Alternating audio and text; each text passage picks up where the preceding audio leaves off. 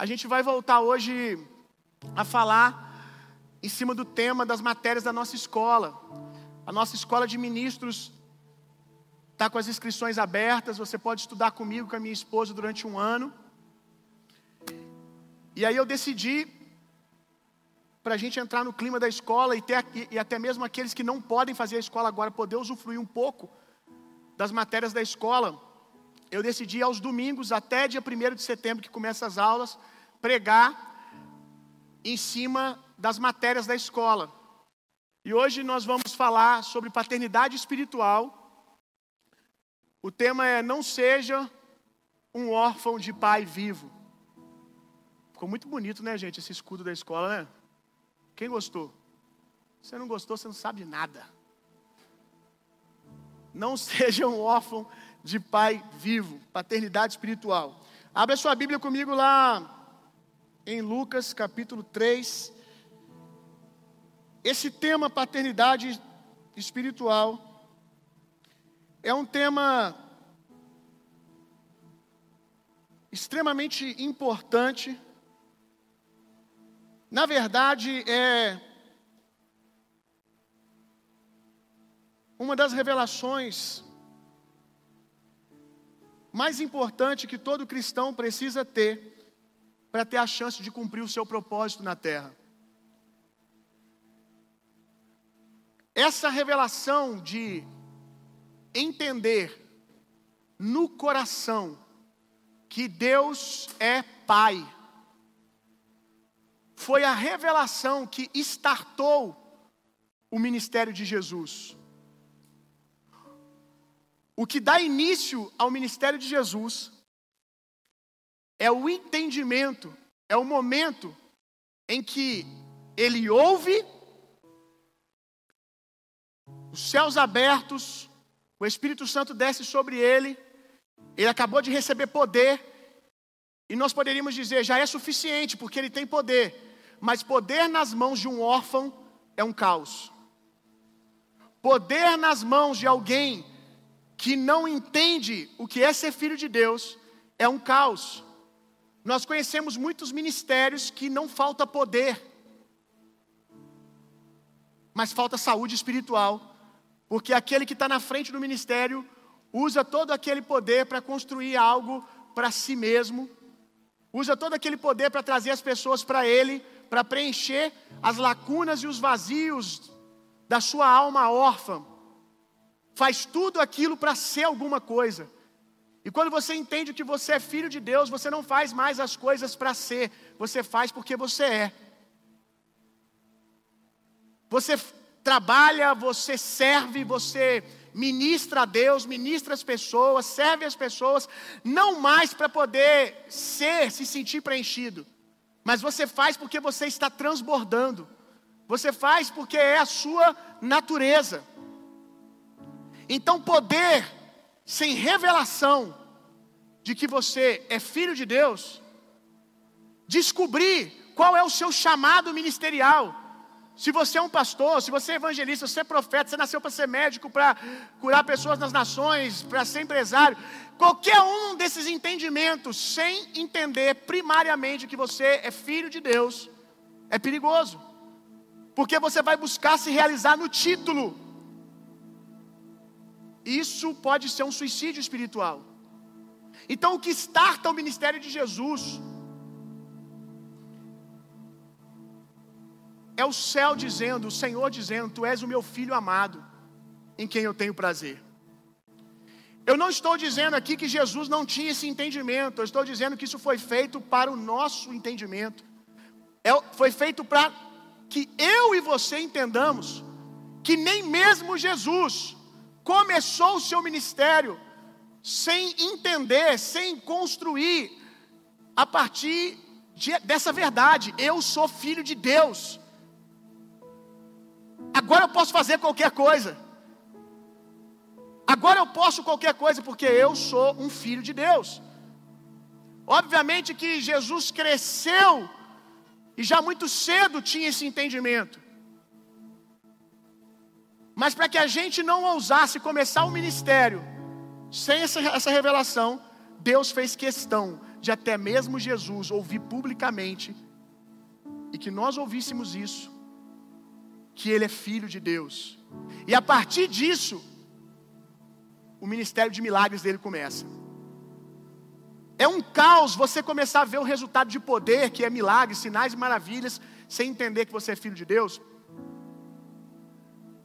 Porque você começa a achar que você é aquilo que você faz. E se você é aquilo que você faz, você só é alguma coisa enquanto as coisas estão dando certo. Quando o milagre não acontece, você não é nada. Você se torna órfão de novo. É lindo que quando Deus diz para Jesus: Tu és o meu filho amado, Tu és meu filho, em quem eu tenho prazer. Jesus não tinha feito um milagre sequer ainda. O que, que Deus está nos ensinando? Ele não nos ama por aquilo que nós fazemos, Ele nos ama, nos ama por aquilo que somos. Ele está dizendo para Jesus: Jesus, eu te amo e tenho prazer em você. Isso é uma segurança que nos guarda da solidão ao sucesso. Dois lugares perigosos. Quando estamos por baixo e quando estamos por cima, essa revelação de paternidade nos protege. Quando Jesus se sentia sozinho no Getsemane, nós vamos falar muito sobre quando o ministro fica sozinho, se eu conseguir falar com o tempo que tenho. Sozinho no Getsemane, ele foi guardado por essa revelação e por esse entendimento. Quando os discípulos o abandonaram, o que sustentou ele naquela cruz, esse entendimento. Mas também quando ele estava nos lugares altos de sucesso, aonde muitos se perdem. Na verdade, as pessoas se perdem mais nesse lugar.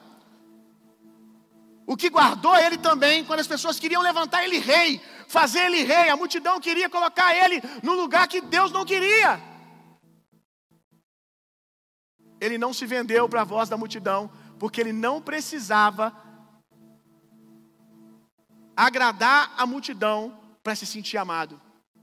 Ele não precisava atender a pressão, as urgências das pessoas para poder se sentir alguma coisa. Quando no lugar baixo ele estava, Deus me ama e eu sou filho. Quando nos lugares altos eu estava, ele estava, eu não posso me iludir com isso. Isso não pode me preencher, não pode ser a minha segurança. A minha segurança é: eu sou filho de Deus e Ele me ama. Já ensinei que o lugar que Jesus é batizado e que Ele ouve, Tu és meu filho amado que eu tenho prazer. O Jordão é um dos lugares mais baixos da terra. Em nível, com o nível do mar. É um dos lugares mais baixos. Tem alguns lugares, eu vou correr o risco de falar o número errado aqui, 400 metros, alguma coisa assim, abaixo do nível do mar. Depois você pesquisa, mas não sei se o número está exato, mas é um dos lugares mais baixos da terra e uma das depress... a depressão mais baixa de Israel é alguns pontos do Jordão. Então ele ouve isso quando está no alto e depois ele vai ouvir quando ele sobe no Monte da Transfiguração. Esse é o meu filho que eu amo. Por baixo ou por cima, Jesus estava guardado dessa revelação. A revelação que mais ofende a religião e os espíritos malignos. Abre a sua Bíblia comigo lá em João 10. Quer ver, quer ver você ver o demônio endemoniado? É o dia que desce para o teu coração que você é filho de Deus, meu irmão. E olha que na maioria das vezes, isso não acontece no dia que você aceita Jesus. No dia que você aceita Jesus, de fato, espiritualmente falando, isso já é uma realidade. Mas nós nos tornamos órfãos e fomos por tanto tempo que a orfandade está na nossa mente. E aí, depois de aceitar Jesus, a gente sai, passa um tempo, a gente começa a se ver agindo como um órfão ainda, dentro da igreja. Às vezes usando o ministério, a religião, para nos preencher, o tapinha nas costas de alguém. Mas o dia que essa revelação começa a descer no seu coração, e em nome de Jesus, vai descer um pouco mais no coração de cada um de vocês hoje. Eu sinceramente acredito que por mais que eu possa estar mais profundo, mais profundo que alguns de vocês aqui nesse entendimento do que é ser filho de Deus, ainda me falta mergulhar mais. E se tem usufruído daquilo que tem usufruído, com o entendimento que eu tenho, que eu acho raso, imagina indo mais profundo nessa revelação. Nesse entendimento, quando isso descer totalmente para o meu coração, eu sou filho de Deus. Aleluia. Filho de Deus. Quem é Deus? Começa a pensar: quem é Deus? O que Deus tem? Qual grande Deus é? Eu sou filho de Deus. Aleluia. João capítulo 10. Eu sei que até aqui muitos de vocês já me ouviram falar isso, é só uma introdução, uma base por aquilo que eu quero realmente falar.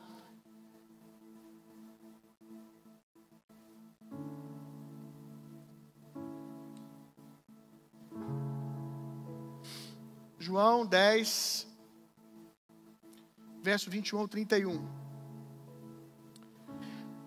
Meu Pai que as deu a mim, e maior do que todos, ninguém é capaz de arrancá-las da mão de meu Pai. Eu e o Pai somos um. O que, que ele disse? Eu e o Pai.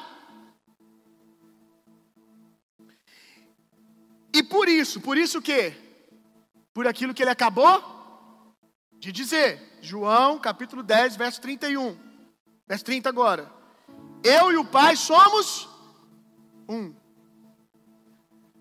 E por isso, por isso que, por aquilo que ele acabou de dizer, uma vez mais os judeus pegaram pedras para apedrejá-lo. Os religiosos da época ficaram indignados. Indignados quando Jesus disse o quê? Eu sou filho. Isso vai acontecer em outros momentos. Ainda que hoje, na igreja evangélica num todo, não aqui, em outros lugares, ninguém vai brigar com você por você dizer que você é filho de Deus. Ouse se comportar na liberdade de um filho, que você vai saber se todo lugar é saudável. Ouse se comportar como um cristão maduro, que não está aprisionado na mão de lideranças Ouse dizer que Deus falou com você. Ouse somente, quem sabe, ir numa festa de aniversário de 15 anos e não pedir o pastor para ir. E aqui eu fui nos lugares mais extremos, mas que acontece. Pastores que se acham no direito, nem sempre pastores, às vezes líderes de célula, líderes de ministério, que se acham no direito de ficar com raiva porque o membro comprou o carro e não pediu opinião se deveria comprar ou não. Que o membro foi no aniversário da sobrinha de 15 anos e não podia ter ido. Que o membro comprou o carro e não pediu para o pastor ter uma revelação de qual cor e modelo tinha que ser do carro. Por mais que isso aqui seja algo tão distante para alguns, para mim, tem tanto tempo que eu estou longe desse, desse ambiente que tem hora que eu até esqueço que isso existe. Até eu fazer gabinete na quarta-feira. Que aí eu recebo irmãos que vêm de outras comunidades e narram para mim coisas muito mais absurdas do que essa. E lá você pode falar que você é filho de Deus, você só não pode se comportar como um. Você só não pode se comportar como um filho de Deus. Esse entendimento de paternidade é algo que o diabo odeia profundamente. A religião odeia porque os filhos não podem ser controlados por abusadores. Os filhos são filhos, você vai entender isso daqui a pouco, para serem pais espirituais, ganhar, consolidar, discipular e enviar, meu irmão. Para também serem líderes e cuidarem de outra pessoa. Nós forjamos, treinamos as pessoas para que elas aprendam a ouvir a voz de Deus para que elas não precisem de um clérigo, de uma estrutura clerical para poder interpretar a Bíblia. Nós estamos aqui para ensinar você a ler a Bíblia, você orar, você buscar Deus, você ser o sacerdote da sua casa. A mensagem que nós repetimos muito aqui nessa igreja: sacerdócio. Todo cristão tem um sacerdócio. Todo cristão deve ser um sacerdote. A religião odeia esse tema porque ela liberta as pessoas para serem sacerdotes. Agora, o diabo odeia esse tema, também porque a criação aguarda ansiosamente pela manifestação, não de um nascido de novo apenas, pela manifestação dos filhos de Deus. O diabo sabe que quando nós encontramos, quanto mais nós encontramos o entendimento de que somos filhos de Deus, mais imparáveis somos e mais redimimos a terra e os ambientes que nós estamos. Mais a unção que já está sobre impregna em nós, mais a unção nos veste, Quanto mais eu entendo que eu sou filho de Deus, porque a unção é para os filhos. Quanto mais eu entendo que eu sou filho, mais a unção e o poder do Espírito vai nos vestindo. E quanto mais isso acontece, mais assombrosos nós nos tornamos para as trevas. Mais nós podemos fazer aquilo que o primeiro filho fez e Jesus ia por toda parte fazendo o bem e desfazendo as obras do diabo, porque Deus era com ele, meu irmão. Do mesmo jeito que Deus é conosco. O dia que paternidade cair no seu coração, uma hora dessa, ainda que eu seja pela sua personalidade talvez mais contemplativa, mais retraída, não salte da cadeira e dê um glória a Deus bem alto, no mínimo você vai sair daqui sacudindo o mundo que a mesma unção que enviou Jesus, a mesma natureza de envio que enviou Jesus me enviou. Por isso Jesus disse: vocês podem fazer as mesmas obras e obras maiores. Por quê? Vocês são igual a mim. A natureza de vocês é de filho. Nesse sentido, vocês são iguais a mim. Amém. Paternidade saudável versus orfandade oculta.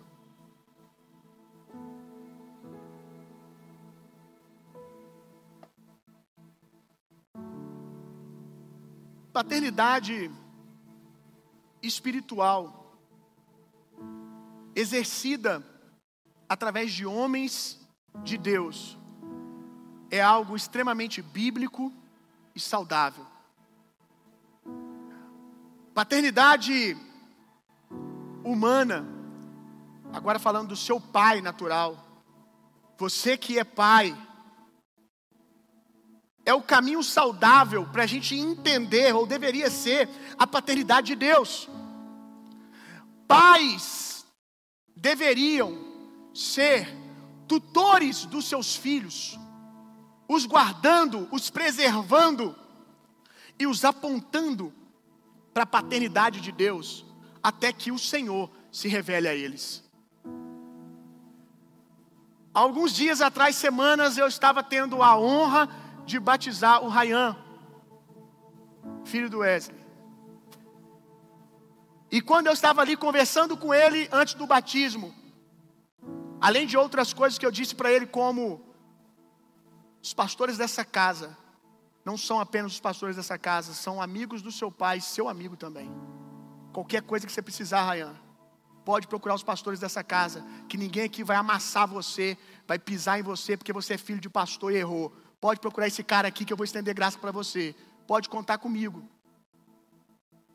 Dentre outras coisas que eu disse, como essa, eu disse para ele: hoje, o Deus do seu pai se torna o seu Deus. Por um momento, por mais que o Tito fale, nas orações que nós ensinamos para ele, Deus é meu pai, Deus é pai, que ele ore, Deus pai, antes de dormir. Ainda há um quê de profecia. Vai chegar uma hora, um momento, não sei quando, que ele vai ter a experiência dele, aonde Jesus vai se revelar para ele, ele vai nascer de novo. Quando isso acontecer, que nós oramos e trabalhamos o tempo todo para ser o quanto antes, e o nosso trabalho é para quê? Para facilitar, para dar para ele um, uma ideia do que é paternidade, do que é família. Ele precisa olhar para mim e dizer: se o meu pai é bom, se o meu pai me protege, se o meu pai cuida de mim, se o meu pai é gracioso, se o meu pai me disciplina para o meu crescimento e tudo que eu vejo que ele me confronta eu cresço. Se o meu pai é isso tudo, imagina aquele que o meu pai chama de pai. Eu quero conhecer o Deus do meu pai. Por que, que alguns filhos de cristãos, eu não estou dizendo todos, eu entendo que há cenários, situações onde você foi um incrível pai e o seu filho está numa fase de rebeldia, está passando por um momento que ele não quer saber de você, não quer saber, às vezes não de você, mas de Deus, e não quer dizer sempre que você foi um pai ruim, mas em muitos quadros que nós vemos, o adolescente, a criança, ela não quer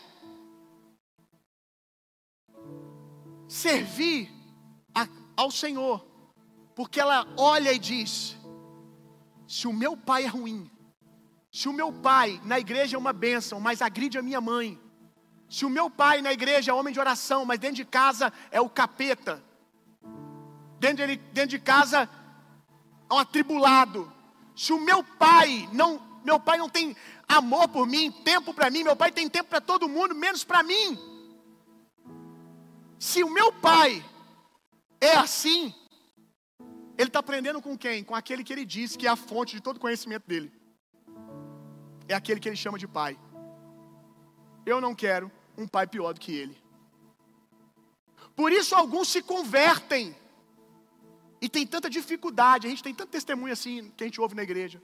Bill, eu tinha dificuldade de lidar com o fato não de Deus ser Deus, mas quando eu tratava Deus como pai, me dava um negócio. Por quê? Porque a experiência com essa temática foi traumática. Aqueles que deveriam apontar o caminho, facilitar o entendimento, dificultaram. Às vezes o filho do pastor não tem problema com o pai, o pai é incrível, mas a igreja é má com o pai. Isso aqui é uma grande responsabilidade de vocês, viu? A, a igreja é má com o pai. A igreja machuca o pai, machuca o pastor, é desonrosa com a liderança. E aí ele vê todo mundo aqui na hora do louvor, uh, nós, Deus Pai, Deus Pai cantando música de Deus é Pai, Deus é Pai. Se o Deus deles, tudo que eles aprendem é com esse Deus, e eles machucam o meu pai, eu não quero fazer parte dessa família. Quantos estão entendendo o que eu estou dizendo? Por isso que é importante a gente sempre estar falando desse lugar de família espiritual saudável. Porque as coisas que nós achamos que são naturais não são mais meramente naturais. São coisas extremamente espirituais, irmão.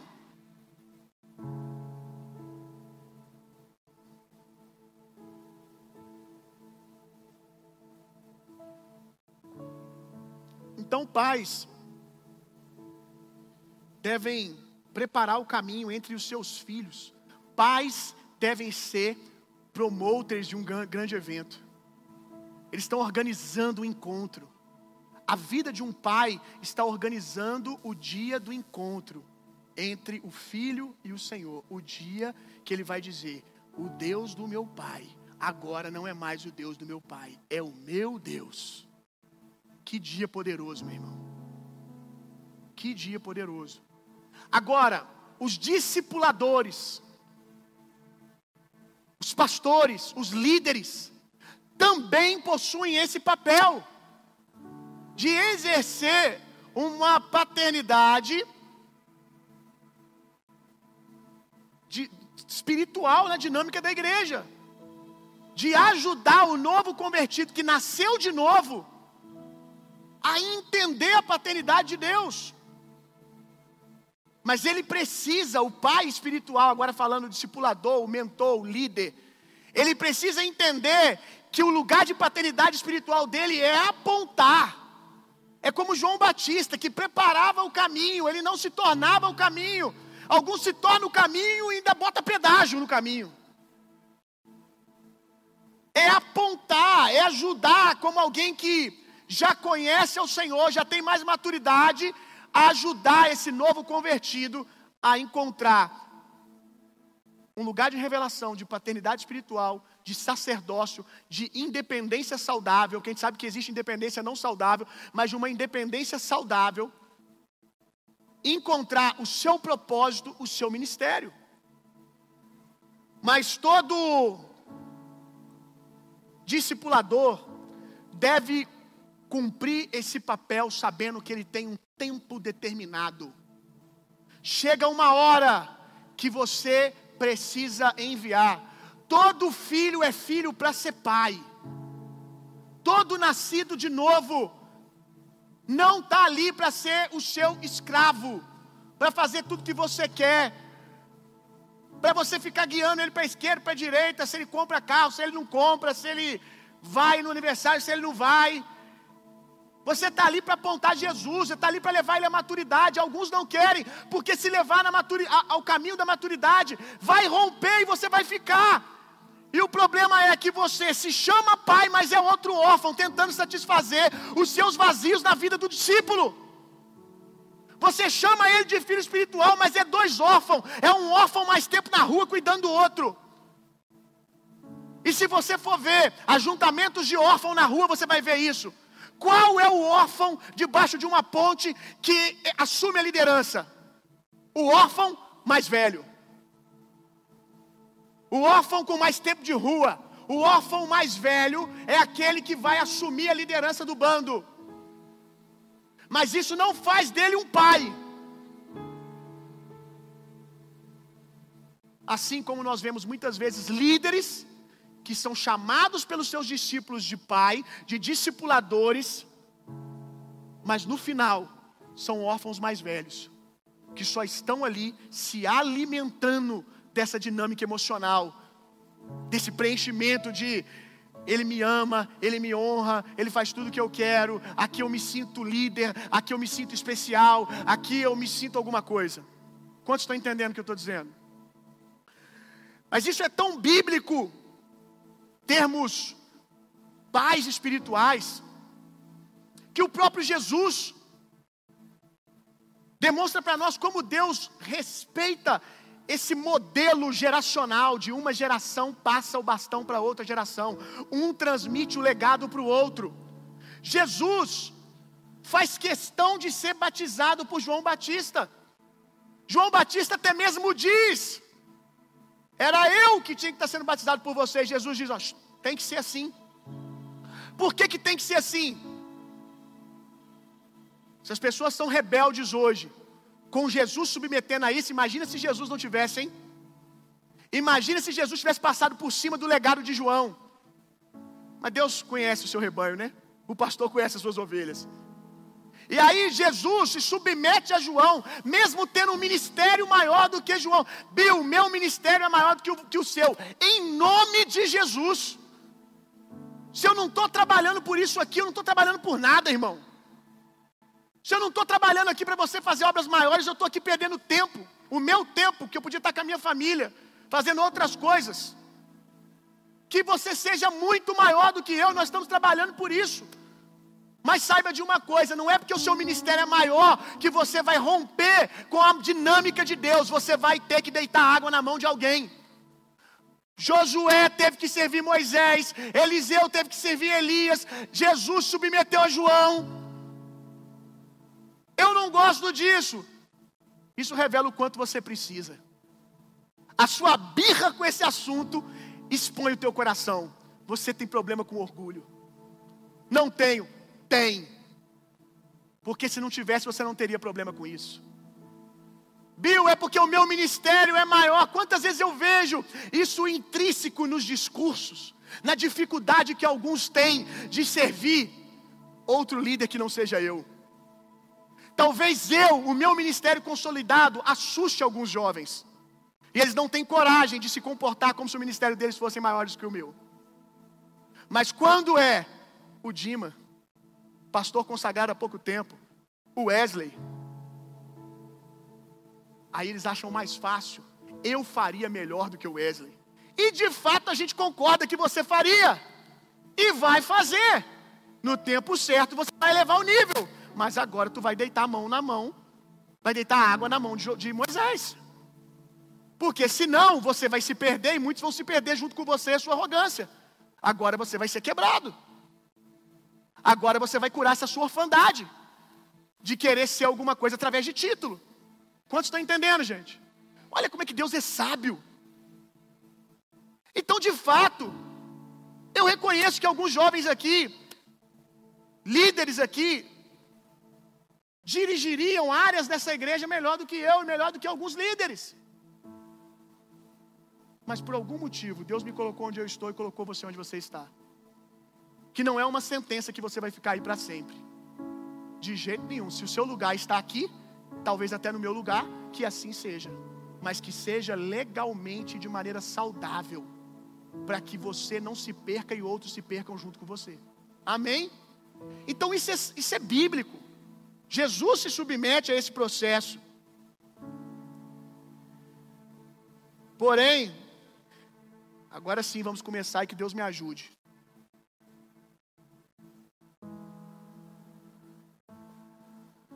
Começando a pensar se eu tinha que ter falado do dízimo daquele jeito. Dois momentos duros. Espero que vocês sobrevivam. Porém, entretanto, paternidade espiritual, agora falando de nós aqui, não falando da paternidade de Deus desse lugar onde o discipulador está ali na sua frente, ou na mesa com você, te ensinando o caminho do Senhor.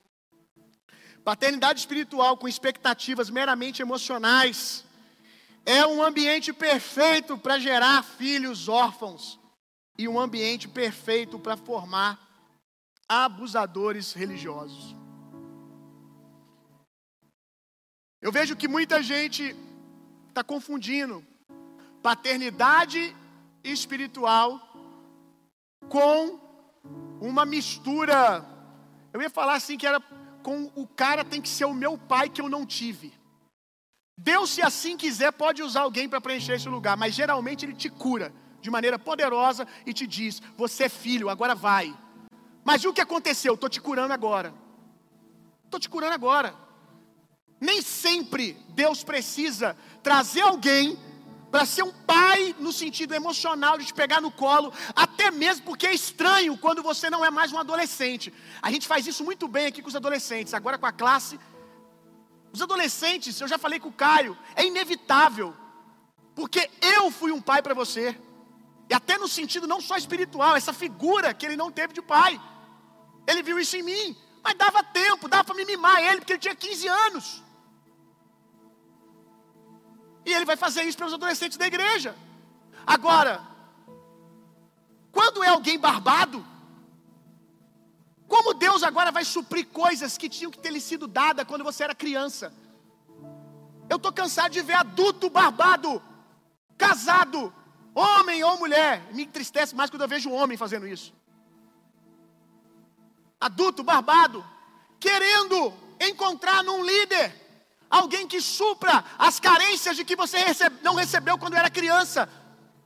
Deixa eu dizer uma coisa para você.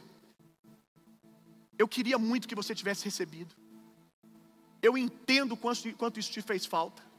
Mas eu preciso dizer para você: se você tivesse recebido, ia chegar uma fase da sua vida que o seu pai, se ele for normal da cabeça, ele ia parar de fazer do mesmo jeito.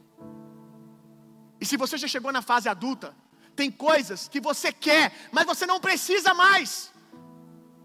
Você não precisa mais que alguém chegue e fale assim: vem cá, meu filho espiritual, deixa eu te dar um abraço bem forte, um beijo.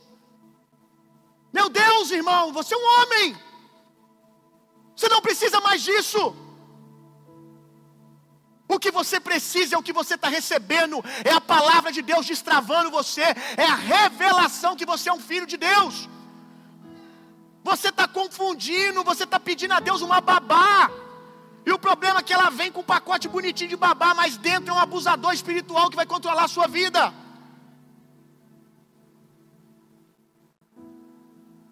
Me assusta, muitas vezes, quando eu ouço, e eu ouço isso, irmão.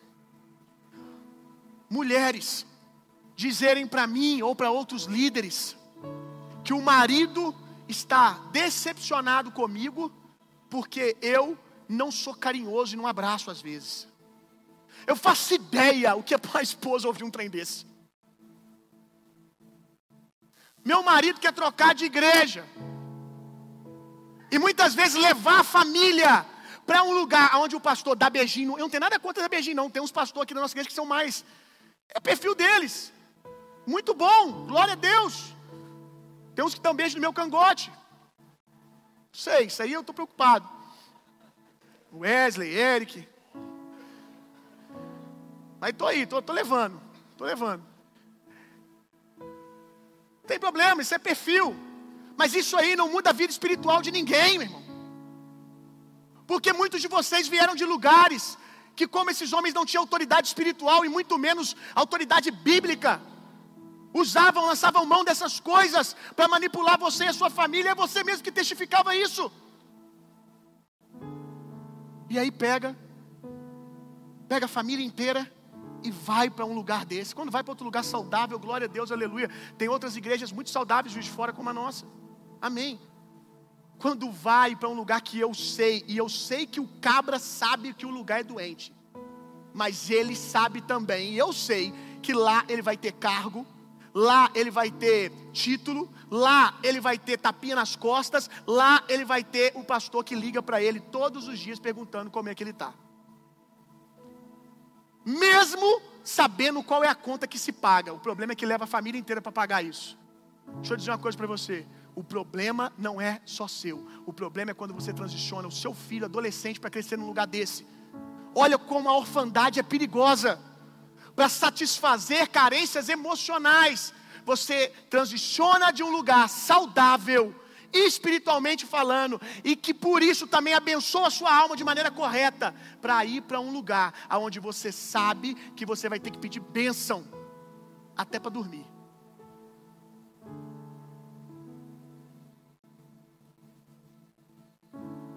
ainda está me amando.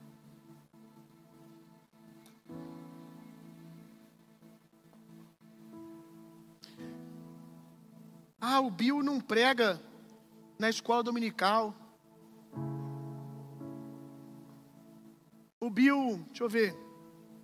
O Bill não controla a minha mesa, que é nossos pequenos grupos. Eu não entendo, irmão. Eu dou liberdade para vocês fluírem e vocês querem os abusos de antes. Eu acredito em vocês. Eu não prego na escola dominical porque tem pessoas excelentes aqui para pregar. E eu já não sei aonde que eu arrumo vaga para mais gente boa fluir. A minha dor é essa, e os líderes sabem disso. Que é tanta gente boa no mesmo lugar que eu fico pensando, o que, que a gente pode fazer para poder ter um espaço para esse cara fluir, o machado dele ser amolado e ele continuar crescendo. Não é eu, eu, eu tenho que pregar nisso. Eu, Vamos lá. 1 Coríntios capítulo 4, verso 15 a 17. Vai dar tudo certo. 1 Coríntios capítulo 4.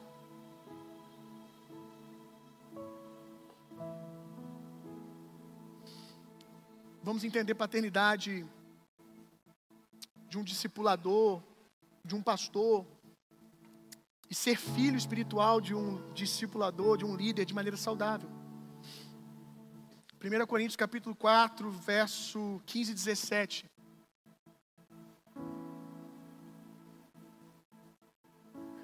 Pois ainda que venhais a ter dez mil tutores em Cristo, não tereis, entretanto, muitos pais. Porque em Cristo Jesus, eu mesmo os gerei por intermédio do Evangelho. Sendo assim, suplico-vos que sejam meus imitadores. Por esse motivo vos estou enviando Timóteo, meu filho amado e fiel no Senhor, o qual vos trará a lembrança, o modo como vivo em Cristo Jesus, em conformidade com o que ensino por toda parte, em todas as igrejas.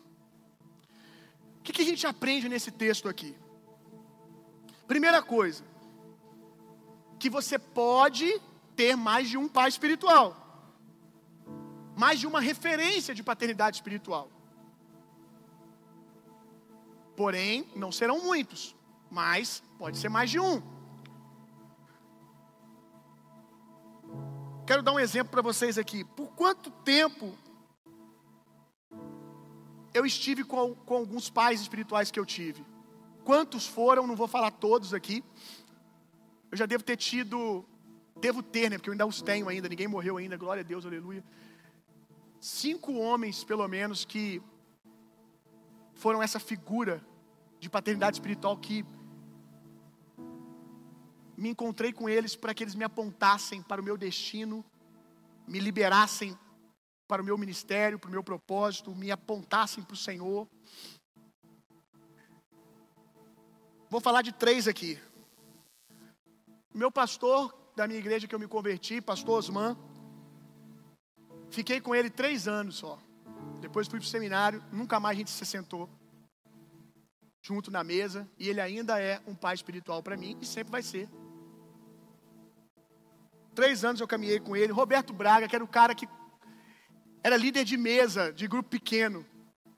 Era o líder de grupo pequeno da minha igreja, foi um pai espiritual para mim e é até hoje, embora não convivo mais com ele. Ficamos também juntos uns três anos. Leandro Barreto,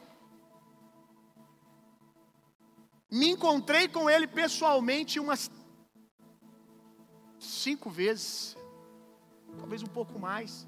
Todas essas vezes, dois, três dias juntos só. Hoje nem no Brasil ele mora mais. E sabe o que é interessante? Eu ouvi isso da boca dele. O Leandro chegou para mim e falou assim: Bill, antes dele ir embora para os Estados Unidos, quando eu fui lá despedir dele. Os mentores, os, desculpa, os líderes aqui da igreja, os pastores aqui da igreja, ministros aqui da igreja, quando vão lá na sua igreja, voltam com um testemunho. Como o Bill se parece com você. Como a gente olha para o Bill, o jeito dele resolver as coisas, o jeito dele pensar a igreja. Tem o seu DNA, Leandro. Aí ele disse para mim: Bill, é unânime aqui. Eles dizem: o Bill é talvez aquele cara que menos passou tempo com você, dos seus discípulos. E é o que nós vemos que mais se parece com você não tem a ver com a quantidade de tempo que você fica com a pessoa. Não tem a ver com a, estar na mesma esfera geográfica o tempo todo. Tem a ver com você ser uma esponja espiritual para receber o que só um pai espiritual pode dar para você. Tem a ver com o que Paulo vai falar para Timóteo. Por que, que ele é o meu filho legítimo? porque ele carrega o meu DNA, porque ele carrega a minha natureza. Poucas vezes me sentei com o Leandro, mas as poucas vezes eu estava ali recebendo do Senhor. Sem essa coisa de tipo, ah, mas eu lembro que muitas vezes eu fui lá e aí às vezes a gente ia para tomar café, não dava tempo de tomar café, a gente só encontrava antes do culto, nunca dormi na casa dele, ele nunca dormiu na minha. Quantas vezes ele pegou o telefone, umas duas vezes inclusive, ele pegou o telefone, me ligou e falou: Bill, eu quero te pedir desculpa, porque minha vida está muito agitada e eu sinto que eu estou em falta com você, porque eu não estou conseguindo a gente passar tempo, não estou conseguindo te dar atenção. Eu disse: Lê, eu não quero isso. Se o Senhor assim quiser, amém. Mas o que você tem que me dar, você está me dando.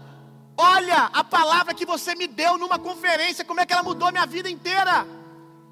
Olha o que você fez por mim. Você foi a manifestação corpórea por alguns segundos de Deus na minha vida, me liberando para o meu propósito.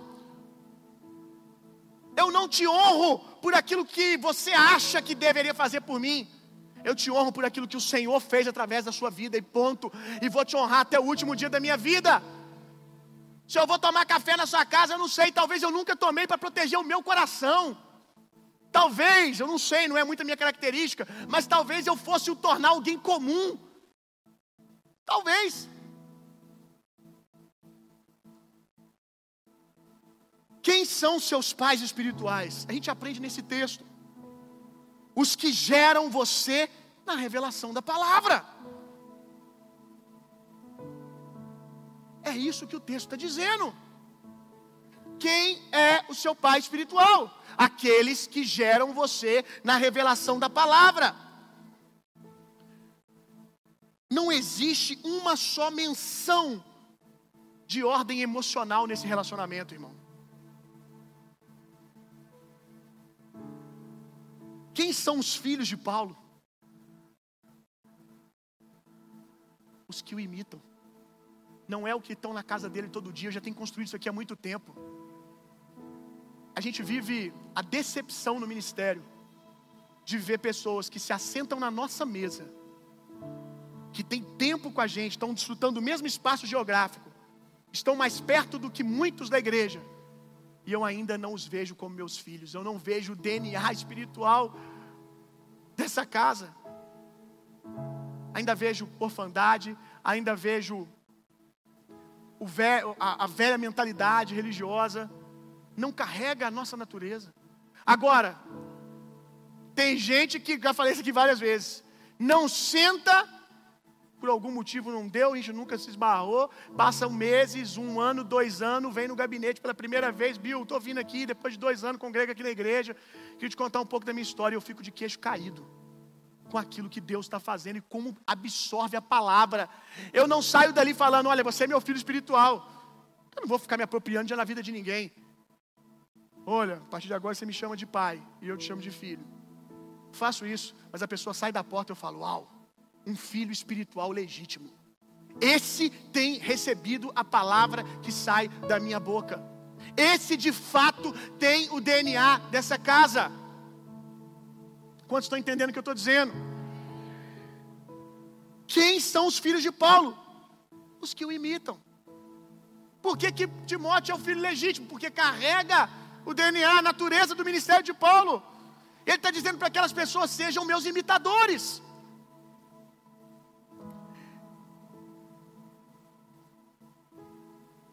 Alguns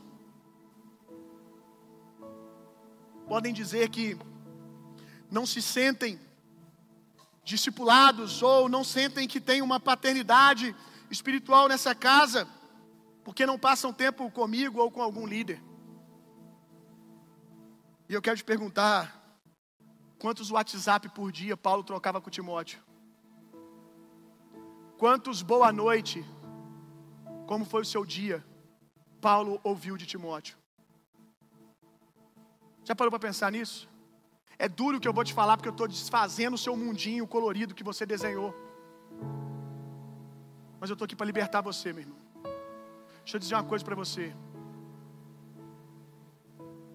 Paulo e Timóteo conversavam por cartas, eram anos sem se encontrar, às vezes um ano para ter uma carta nas mãos, e isso não mudou em nada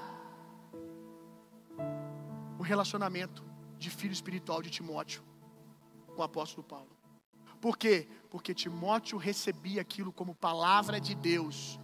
Timóteo estava construindo um relacionamento espiritual. Eu amo dar bom dia. Se eu pudesse, eu dava para todo mundo. E aí, se eu fizer do jeito que pode, que é disparo de lista de transmissão, não foi só para mim. Ser humano é assim, gente. Nós somos assim. Se eu faço uma lista de transmissão, não me senti especial, porque não foi só para mim. Agora me diga como que eu acordo de manhã e mando mensagem para 800 pessoas. Mas para mim, Bill, para mim você deveria dar. E o que te faz mais especial do que todas as outras pessoas para você ficar com esse discurso? Está entendendo o que eu estou dizendo? Como é que isso revela uma carência emocional órfã.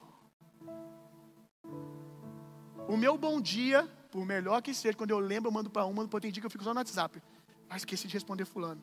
Tem gente que está acostumado comigo assim, do nada. Dois meses depois, do nada, eu, pum, aparecer. É a hora que eu lembro, é tanta gente. Mas aquele bom dia, e aí como você está, estou orando por você. Pode te abençoar em algum nível, mas jamais à altura da palavra que eu prego aqui todo domingo. jamais pode fazer por você o que a palavra de Deus e a minha vida sendo derramada, como diz o apóstolo Paulo, como sacrifício pela igreja de Cristo pode fazer. Jamais. Não queira receber bronze ao invés de ouro, é uma tolice. Uma coisa pode ter algum valor, mas jamais terá o valor de você ter líderes nessa casa que vem aqui para pregar a palavra de Deus para você, meu irmão. E de maneira excelente, procurando manusear bem a palavra. Timóteo, antes de eu falar disso, uma verdade, nem, nem a vida de vocês, não é para todos isso aqui não, mas é para alguns, nem a vida de vocês comporta um nível de relacionamento que vocês queriam ter com os líderes de vocês. Sabe como é que eu sei disso? Eu tenho os líderes de mesa aqui da igreja, os líderes de ministério. E de propósito, eles vão saber que eu de fato faço isso. Às vezes, assim, do nada, eu viro para eles e falo assim: gente, hoje quem quiser assistir um filme, uma segunda-feira, eu vou no cinema. Quem quiser ir comigo, vamos. Do nada, eu falo assim: quem quiser vir aqui para casa hoje à noite, pode vir. Quem quiser fazer alguma coisa, vamos. Eu já faço sabendo o que, que vai acontecer. Sabe o que acontece? Na maioria das vezes, nenhum deles podem. E não é porque eles são ruins, porque eles não me amam, não. Eles é que pensam isso de mim quando eu não vou. Mas eu já estou tratado o suficiente para não pensar isso deles. É só a vida acontecendo. Eles são adultos. Eu chamei de manhã, aquele dia eu já estou com a cabeça cansada, eu não quero. E sabe por que, que eu chamo? Para você entender que nem tudo é culpa do Bill e do seu líder. É só a vida adulta acontecendo, meu irmão. É só a vida adulta acontecendo. Por que que fulano estava na casa do Bill e, sei lá, tomou café com o Bill na padaria? Bill chamou ele. Às vezes não, às vezes a gente só encontrou, bateu o horário, comemos, tomamos um café. Só a vida acontecendo. Desarma, irmão. Timóteo, filho amado e legítimo. Quanto tempo ele passava junto com Paulo para Paulo falar isso, irmãos? Falávamos-se por cartas, anualmente. E mesmo assim, filho amado, filho legítimo. Parem de ler a Bíblia de maneira romântica, irmãos. Como eu disse, eu, aquela hora que eu estava desfazendo o mundinho colorido de vocês. Parem de ler a Bíblia de forma tão romântica. Vocês estão com 40 anos nas costas e está com aquela ideia dos batutinhas, amigos inseparáveis na cabeça até hoje. Nossa, aqui foi forte, hein? Tem gente que está querendo ter um amigo de aliança igual os Batutinha. De fazer uma casa na árvore e morar junto. Ei, irmão! Não cabe mais. Mas eu, pastor, eu não rompo porque eu não tenho um amigo. Um dia eu vou falar aqui sobre amizade para vocês. Que vocês têm uma ideia de amizade, que eu vou te falar. Alguns de vocês aqui, coitado o dia que alguém assumiu o lugar de ser seu amigo. Porque vocês têm uma ideia abusadora de amizade que é assustador. É um negócio assim, um sangue suga. Tem uma ideia de amizade que é o cara largar a esposa dele para ficar contigo. Mas eu não vou falar sobre isso hoje. Ah, eu não rompo porque eu não tenho aquele relacionamento de Paulo e Timóteo. Tu não aguentava nem o primeiro round, irmão. Olha o que eu estou desenhando para você aqui. O cara passa por você. Com adolescente, Paulo Timóteo era um adolescente, te chama para o ministério, e detalhe, um ministério que é para morrer, para ser perseguido, fica com você ali. Geralmente Paulo ficava dois a três anos no lugar, treinando, dois, três anos. Depois ele fala assim para esse adolescente que se tornou um jovem: vai e cuida da igreja agora, cuida dos meus BO, e vai embora. E não pergunta para você como é que você está de manhã. Não pergunta para você, ah, Bill, mas se tivesse WhatsApp naquela época. Esse Paulo, meu irmão, com o auge da igreja acontecendo, vai parar para todo dia para te dar bom dia. Você já parou para fazer um mapeamento da, do caráter de Paulo? Talvez Barnabé, irmão. Talvez Barnabé. Agora, Paulo. E é por isso, Bill, que eu não tenho, se minha vida não rompe, porque eu não tenho um discipulador como Paulo e Timóteo. Não, tu vai ter, vou mandar carta para tu de três em três anos. Vamos ver se agora a vida vai, vai romper. Vou pregar para você só daqui a dois anos, tá? Acorda! Acorda, irmão! Paulo pregava hoje presencialmente, não tem DVD. Não tem DVD. Não tem vídeo no YouTube, assiste minha pregação aí. Paulo pregava hoje, daqui a cinco, seis anos, que eles iam se esbarrar em algum lugar, e Paulo, e Timóteo ouve Paulo de novo, Timóteo ouve Paulo de novo. E Paulo, tão distante, ainda diz: Meu filho fiel e legítimo. Uau! É esse tipo de filho espiritual que nós precisamos ser. Para essa casa e principalmente para o Senhor. Uau, meu irmão! Cadê a babá? Porque tem muita gente confundindo discipulado com babá. Deus não te chama de filho imaturo, Deus te deu o próprio Espírito dele. A Bíblia diz que o Espírito de Deus nos guia toda a verdade, ele nos ensina todas as coisas.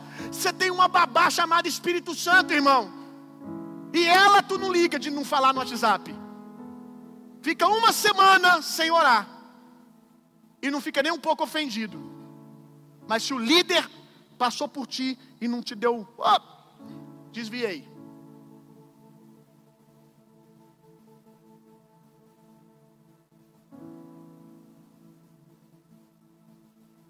Até pais, irmão, naturalmente falando, criam seus filhos para a vida adulta. Até pais criam seus filhos para enviarem seus filhos. Os pais aqui, estava falando com o Guilherme agora, daqui a um tempo o filho dele vai passar um ano nos Estados Unidos. Eu falei, glória a Deus. Aproveita, vai enviar o filho dele para ficar uma temporada lá. Ele falou assim: Ó, oh, acho que não volta, pastor. Vai estar tá lá com uma igreja linda lá também. Glória a Deus. Débora casou outro dia, fiz o casamento da Débora, fiz o casamento da, da, da Liz, fiz um monte de casamento, o pessoal casa muito aqui. Larissa, outro dia. Sua vez vai chegar, aleluia. Criou para maturidade. A gente entende essa, alguns, né? A maioria entende essa dinâmica no natural, mas quer aprisionar no espiritual. Quer ficar aqui, fica aqui comigo. Só uma mulher que tem um filho que não rompeu com sua casa sabe o dano dessa orfandade. Uma mulher que tem um filho que depois de 5, 6 anos de casado ainda tem que perguntar à mãe se pode comprar pão ou se paga a conta de luz. Um homem que ainda é dependente dos conselhos da sua casa. Uma mulher aqui que passa por isso sabe do que eu estou falando, ou já passou. É uma anomalia. Chega uma hora que se torna uma anomalia. Tem uma hora que é possível, chega uma hora que já não é mais. E a gente tem que entender essa dinâmica. O que que fica entre o relacionamento de um pai e um filho quando ele cresce? Guarda isso aqui, meu irmão.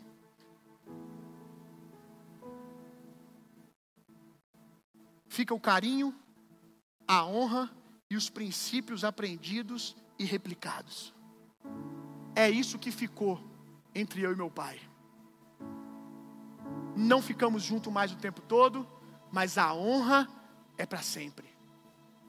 E o que ele espera de mim? E onde ele se sente pai hoje? Quando ele vê eu replicando aquilo que eu aprendi com ele.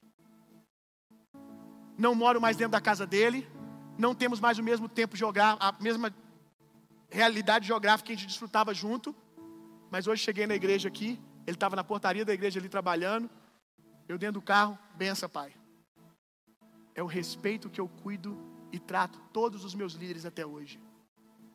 A honra que eu devo a eles.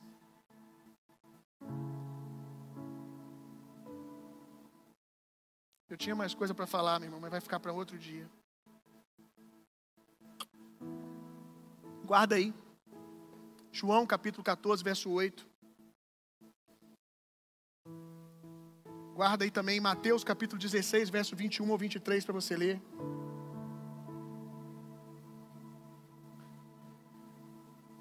Em João 14, você vai ver o quanto os discípulos andando com Jesus ainda continuavam com postura de orfandade. Mostra-nos o Pai. Jesus ficou indignado. Como assim mostra-nos o Pai? No outro texto, nós vemos a orfandade de Pedro, quando Jesus diz assim: Vou morrer, vou para a cruz, vamos nos distanciar, vou cumprir o meu propósito, o meu propósito agora é longe. O que que Pedro fala? Faz isso não, Jesus.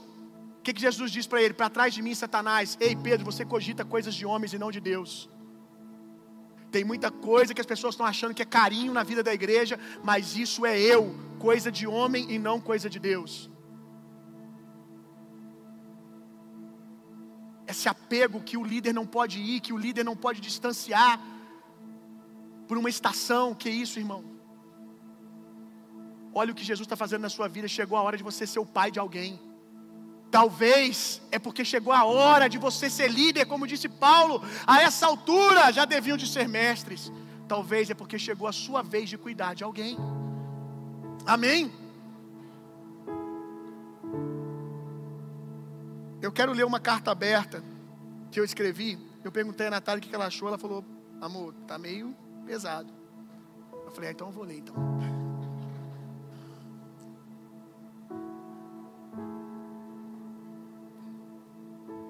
Nunca mais esqueçam do que eu vou ler aqui, porque isso é uma carta aberta, porque eu também faço um voto de não sair desse lugar.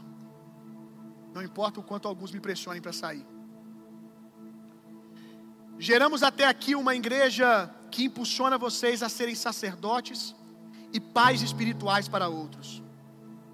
Sou muito tentado pelo diabo e por vocês todos os dias para ser o pai abusador que a alma de alguns de vocês deseja.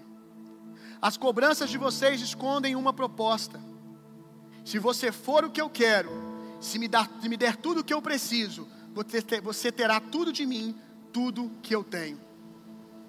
Se eu fosse o tipo de pastor que vocês desejam, não me faltava nada. Teríamos dizimistas fiéis, não ao Senhor, mas a mim. E eu não teria falta de nada, tudo aqui seria sobre mim, os carros, as casas ofertadas, tudo seria para mim.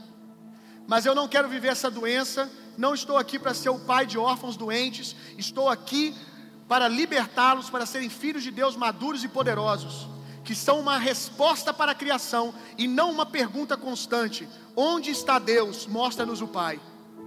Sou um pai espiritual de uma família de muitos pais, aleluia Sou sacerdote de uma comunidade que revela Jesus em cada pedaço do corpo. O óleo começa na cabeça, mas se o sacerdócio for saudável, ele correrá por todo o corpo. Creio em uma igreja que revela o Pai em cada cantinho dela. Você não precisa estar comigo para ver Jesus nesse lugar. O corpo de Jesus vai além de mim. Abra seus olhos, tire ele apenas de mim e veja Jesus nesse lugar.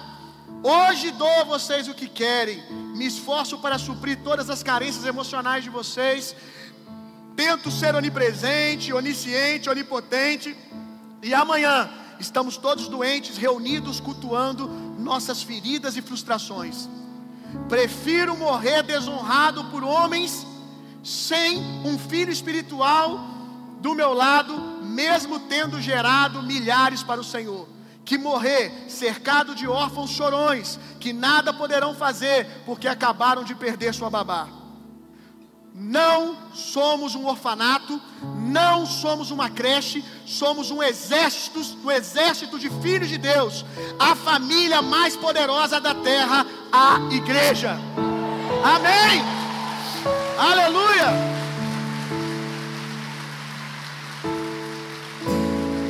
Aleluia. Aleluia. Aleluia. 2 Timóteo, capítulo 4, verso 16. Essa carta, eu gostaria que os líderes dessa igreja fizessem a mesma declaração no coração de vocês, para que vocês não adoeçam enquanto nós conduzimos esse povo. 2 Timóteo 4, 6. Vamos ler três declarações rápidas de, Timóteo, de Paulo para Timóteo. Na minha primeira defesa, ninguém se fez presente para me ajudar. Pelo contrário, todos me desampararam. Contudo, que isso não lhe seja imputado em juízo. Todavia, aleluia, o Senhor permaneceu ao meu lado e me abençoou com forças para que por meu intermédio a mensagem fosse plenamente proclamada. Deus está te treinando para que, se acontecer, não porque as pessoas te traíram, às vezes é só a vida acontecendo. Timóteo foi pregar num lugar, é, é, é, Lucas foi pregar em outro, e você está sozinho. Você não abandonar a missão. Jesus está te treinando para você, meu irmão, poder ver o Pai e saber que aonde você vai, o Pai vai com você. Jesus disse: Eu sou um com o Pai, você é um com o Pai, meu irmão. Jamais estará sozinho, disse o Senhor. Aleluia. Você tem um espírito dentro de você que diz: Aba, Pai. O Espírito de Deus está aí dentro dizendo: Você é filho, você é filho, você é filho. Às vezes a gente aqui fora está reforçando isso como pais espirituais mas chega uma hora que tem que precisar a gente parar de falar. Porque, meu irmão, eu não sou onipresente. Eu não vou estar lá na sua casa quando o pau torar. Eu não vou estar talvez num dia mal, não porque eu não quero, talvez a gente esteja em estados diferentes. E o que você vai fazer se você não aprendeu a ouvir a voz do Pai dentro de você? Meu Deus, irmão! A gente está aqui por um tempo para te lembrar mas para você aprender a ouvir a voz que está dentro. Aleluia! 2 Timóteo 4,10 Porquanto Demas, havendo amado mais o mundo, me abandonou e se foi para Tessalônica. Crescente foi para a Galácia e Tito para a Dalmácia. E se alguém te trair? acabou tudo, acabou tudo, acabou, minha, minha mesa acabou, fulano traiu, fulano saiu da igreja, abriu, abriu outra igreja, acabou meu ministério.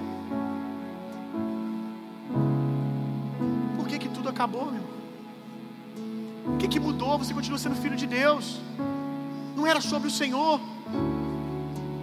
Quando a gente faz as coisas a partir de um lugar de orfandade, quando nos tiram elas, não sobra nada. 2 Timóteo 4,13 Quando vieres, traze-me a capa que deixei em Trode, na casa de Carpo, e os livros, principalmente os pergaminhos. Eu amo esse texto. É o que Paulo pede no final da vida. A palavra de Deus.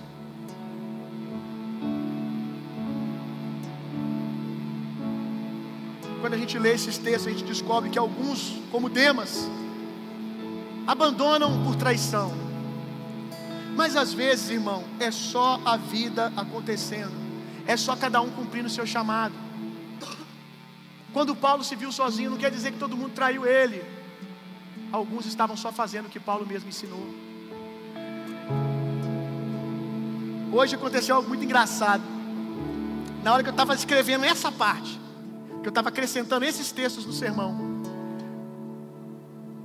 O Caio me mandou a mensagem: Bill, tem importância se eu faltar o culto hoje e tal. Está mudando lá para casa dele, não é minha folga. Falei: Não, tá tranquilo, pode ir, Caio. Deus abençoe. Aí veio o Caio. Passou um pouquinho veio o Wesley. Sem eles conversarem, um no privado, o Wesley foi no grupo que a gente tem. Bill, não vou hoje, tem, ok, estou muito cansado, carreguei mudança ontem e tal as costinhas, né, já. Precisando de oração, tá, gente? É, não vou poder ir. Aí eu só por curiosidade peguei o telefone, mandei mensagem pro Galo. Falei, não, isso não tá acontecendo não, cara. Falei, ô Galo, beleza? Vai na igreja hoje? Então, rapaz, não vou não. Hoje vai dar para mim não. A Emily vai, vai cumprir a escala dela, mas eu preciso resolver um negócio aqui. O sócio da Emily está aqui, eu vou ficar para ela cumprir a escala. Eu falei, já entendi, Jesus. Você quer que o sermão aconteça, né? Aí eu perguntei o Eric, o Eric, tá aí o Eric? O Eric veio? Aí o Eric falou assim, aí eu vou. Eu falei, eita, glória a Deus, pelo menos Timóteo dessa vez. Timóteo, Timotinho, Dima. Dima não falou nada, eu falei, vai tá. Aí o Wesley acabou, a consciência dele pesou, ele veio. Mas foi engraçado, Porque isso reflete a vida, irmão. Nenhum deles estava fazendo isso porque está me traindo, não. Foi só a vida acontecendo no ministério que eu ensinei para eles. Às vezes o que eu ensinei para eles vai me afastar deles. E aí? Eu os criei para mim ou para o Senhor? E aí? Dói quando é um Demas que te trai. Dói, mas não mata não, só mata quem estava com o coração no lugar errado. Paulo, algumas vezes, teve que fazer a defesa do seu ministério, em algumas cartas, dizendo, afirmando: Eu sou um apóstolo, respeite a minha autoridade espiritual. Por quê? Provavelmente porque ele não dava muitas vezes as expectativas emocionais e alguns diminuiu o ministério dele por causa disso. E glória a Deus que ele não deu, irmão. Porque isso gerou um filho legítimo, igual a ele, como Timóteo, firmado no Senhor. Eu sei o meu DNA, eu sei o tipo de fogo que eu fui forjado, eu sei as tempestades que eu aguento, eu sei, irmão, pela graça de Deus, onde eu passei, o Senhor me sustentou. Eu sei a escola que eu passei. E eu quero a mesma escola para os líderes dessa casa. Eu quero que vocês possam dizer: Eu sou um filho legítimo.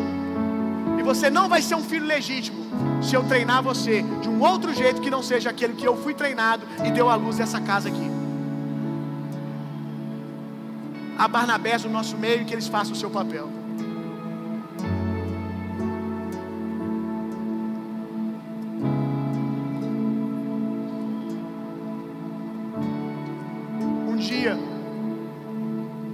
Pode abrir os seus olhos e descobrir. Isso aqui é muito sério, principalmente para líderes.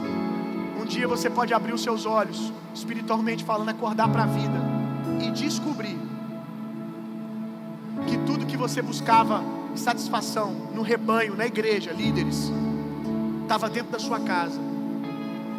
Líderes que se frustram porque o liderado não perguntou como é que você estava, não mandou uma mensagem, saber como é que foi o seu dia. Acontece mesmo. A gente cuida de um monte de gente, mas tem hora que todo mundo esquece da gente.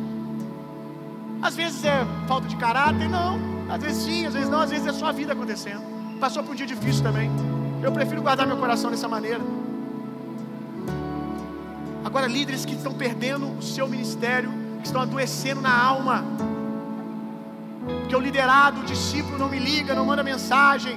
Não, eu, eu, eu faltei o culto, Bill, na terça-feira, e aí o meu discípulo, meu discípulo não me perguntou como é que eu estava. Meu discípulo decidiu é, fazer um negócio diferente do que eu ensinei.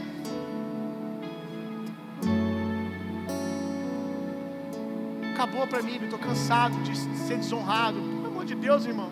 Você não lê a Bíblia, não? Pra você pensar que isso é desonra para matar você? Olha a autoridade que você está dando para coisas tão pequenas. Nós somos filhos legítimos de Paulo, irmão. Amém. O que nos gerou, meu irmão, foi esse ministério aqui. Essa palavra que nós recebemos, irmão. Essa palavra. Os homens dessa casa, pelo amor de Deus, meu irmão, ergue essa cabeça. Deixa para as mazelas de, ah, fulano me cumprimentou, a irmã lá virou a cara para mim. Deixa para as irmãs, que geralmente não são elas. Mas assim, vamos ser reto e direto. Deixa para ser frágil quem Deus disse que era para ser frágil. Você, pelo amor de Deus, se levanta, joga a arca no ombro e carrega, meu irmão. A arca é carregada nos ombros do sacerdote que a gente aguenta. Agora os caras carregando a arca, solta a arca e fala: ai, tô mal, tô triste. Porque o outro irmão do ministério não perguntou como é que eu estava. Pelo amor de Deus, meu irmão. Você está largando a arca. Glória, o propósito por causa disso. Vamos despertar homens dessa casa. Eu estou segurando uma. Você achou que foi duro, hoje você não sabe o que eu estou guardando dentro de mim para os homens dessa casa. Eu acho que a mulher de vocês, ou elas estão orando para esse dia não chegar, ou elas estão orando porque vai perder metade, que vai morrer uma metade. Pelo amor de Deus, gente. Vocês são homens, têm filhos. Seus filhos estão olhando para você, trancado dentro do quarto, chateado. Você falar na frente da sua, da, da sua mulher, do seu filho, que você está chateado por causa de coisa de nível de alma da igreja. O que, que seu filho está vendo, irmão? Que tipo de homem que você está gerando? Ou que tipo de, de, de mulher insegura que vê masculinidade dessa maneira tão frágil? O que você está chorando, pai? Ah, O Eric não mandou mensagem perguntando como é que eu estava. Você tem que imaginar esse discurso acontecendo, você vê como é que é tolo as coisas que a sua alma está pedindo. Como que é infantil despertar, meus irmãos. Vamos despertar. Abre os seus olhos para ver o que você quer está dentro da sua casa, irmão. Sua filha, seu filho perguntou como é que você está. Sua mulher se importa com você. Você está buscando ser suprido em igreja, e na, na sua célula, no seu pequeno grupo, na sua mesa, no amigo de ministério. Se o amigo de ministério perguntou como é que você estava, parabéns para ele, glória a Deus, que legal que hoje ele foi atencioso, lembrou de você. Irmão, dá honra a quem tem honra, ensino sobre honra nessa casa. Cobramos aqui que vocês se movam em honra, mas deixa eu dizer uma coisa para você: não troque essas coisas por aquilo que você tem em casa, irmão. A sua mulher está lá querendo carinho, seu filho querendo carinho, e você mal, porque as pessoas que você lidera não está respondendo, não sei em que nível. Vamos lá, meu irmão. Sua esposa quer saber como é que você está. Sua esposa quer orar por você. Suas filhas se importam com você. E eu vou te contar algo que vai te escandalizar. Vai chegar em momentos que nem a sua esposa e o seu esposo vão te entender. Quantas vezes a Natália é uma grande mulher de Deus? Pensa numa mulher de Deus. É a Natália. Mas tem momentos que eu saio de uma conversa com ela, ou passo um dia, onde eu penso em conversar com ela sobre o assunto e falo, não, Senhor. Ou depois de uma conversa ela não entendeu. E sabe o que, eu digo? Eu escrevi aqui exatamente como eu digo. Quantas vezes eu vou para o Senhor e falo, é Jesus, no final é sobre eu e você mesmo. No final, é nós. Diga aí, diga aí. Diga assim: no final, Jesus, é nós. Eu não estou pregando aqui a ineficácia da, da igreja, da congregação. Eu só estou dizendo que a igreja não é onipresente. Eu só estou dizendo que você tem um Deus onipresente, você tem, um Deus onisciente, onipotente, que às vezes eu, eu que falhei, eu tentei falar para a Natália e não consegui colocar em palavras o que eu estava sentindo, para que ela pudesse se compadecer de mim, para que ela pudesse sentir a minha dor. Eu não, ainda mais eu que sou péssimo nisso. Eu não consegui botar em palavras. E ela não entendeu porque eu me comuniquei mal. O outro amigo não entendeu, às vezes, porque você não conseguiu transmitir. Ou porque ele também não conseguiu acompanhar o raciocínio. Não sei, irmão. Eu sei que você tem um Deus onisciente, que sabe de todas as coisas, que pode te compreender de maneira profunda.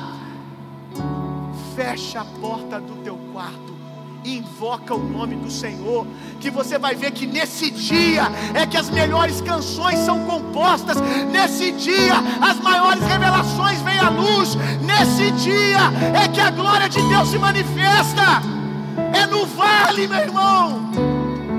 Às vezes a vida vai te conduzindo para um jardim de encontro, por pior que pareça o quadro, Deus chama aquilo de jardim de encontro para poder tocar você e te enviar para um nível de mais maturidade, para mostrar para você quem é Ele na sua vida.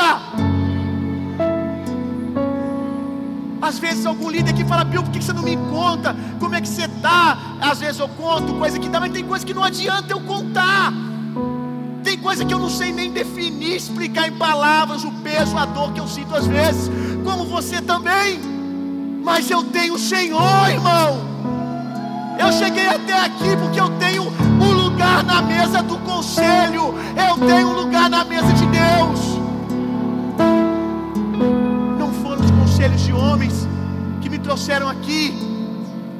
Às vezes sim, mas outras vezes eu tive que ouvir de Deus, irmão. Vamos lá, irmão. Ele sabe de acertos seus que eu não sei, mas Ele também sabe de erros seus, de motivações erradas do seu coração, e ainda assim Ele te ama. Será que se eu conhecesse você plenamente, eu conseguiria dar a você o amor de Deus?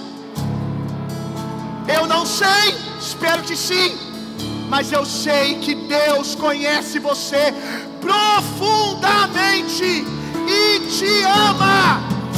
Ah, Jesus, isso tem que cair como revelação. Aleluia! Uma igreja livre, morta para a opinião dos homens. Aleluia! Aleluia! Aleluia! Mulheres cheias do Espírito, homens cheios do Espírito, jovens cheios do Espírito. Sou totalmente teu. Aleluia!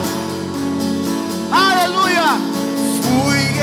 Encontrado pelo teu amor, pelo teu amor, e eu sou.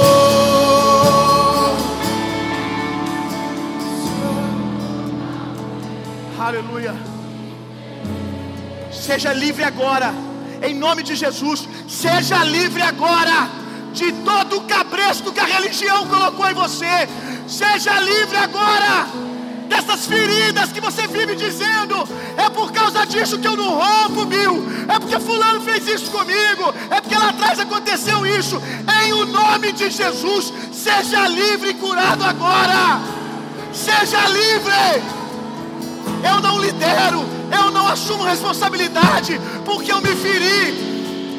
Em nome de Jesus, seja livre agora. Seja livre. A criação aguarda, os seus filhos aguardam, a sua esposa aguarda. A manifestação de um homem, filho de Deus curado, para liderar com amor, para liderar com retidão, com honra. Ei. Oh, Jesus. Em nome de Jesus, que o Espírito Santo, o fogo de Deus venha sobre você te libere de todo trauma agora.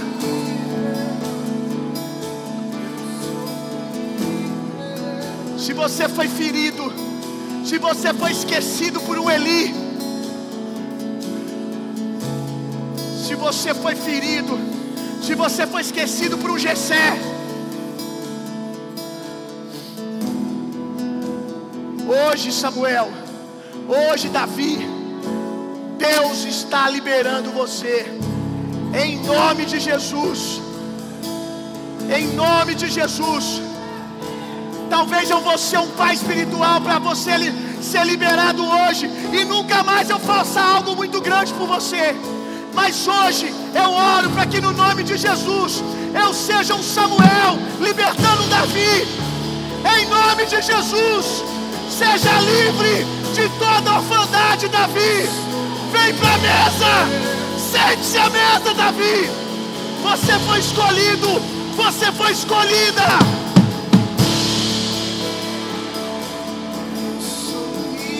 Se levante reine. Se levante reine.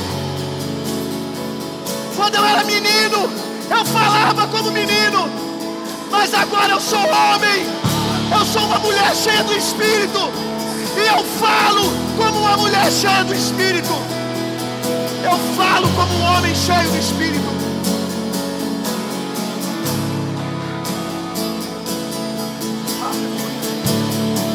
Seja livre.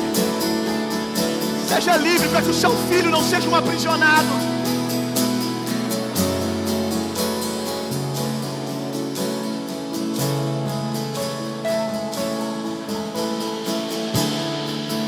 Seja um homem reto.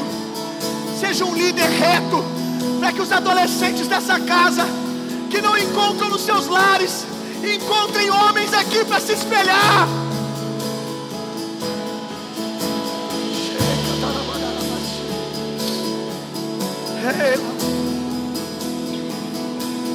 Aleluia. Aleluia. Obrigado, Jesus. Obrigado, Jesus. Obrigado, Jesus. Aleluia. Aleluia.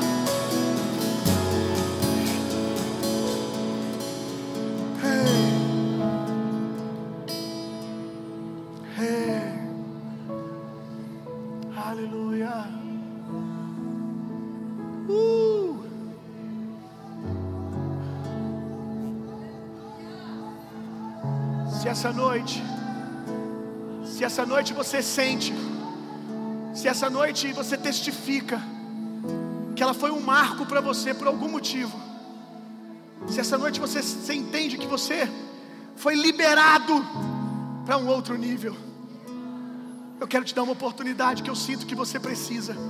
Saia do seu lugar para que você marque essa noite. Vem aqui na frente.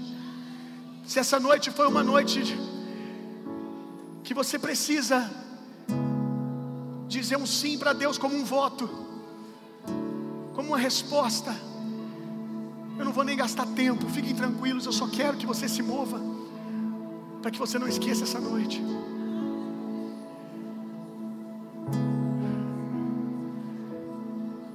Deus já viu o sim do seu coração, mas você precisava ver de maneira mais clara. Por isso você está se movendo para você ver que o amor de Deus, que a graça de Jesus, o consolo, o poder e a personalidade do Espírito Santo sejam em vocês e através de vocês hoje e sempre. Vão e tenham uma semana sendo profundamente intensamente amados por Deus. Vão, transformem o mundo e reinem vida. Aleluia.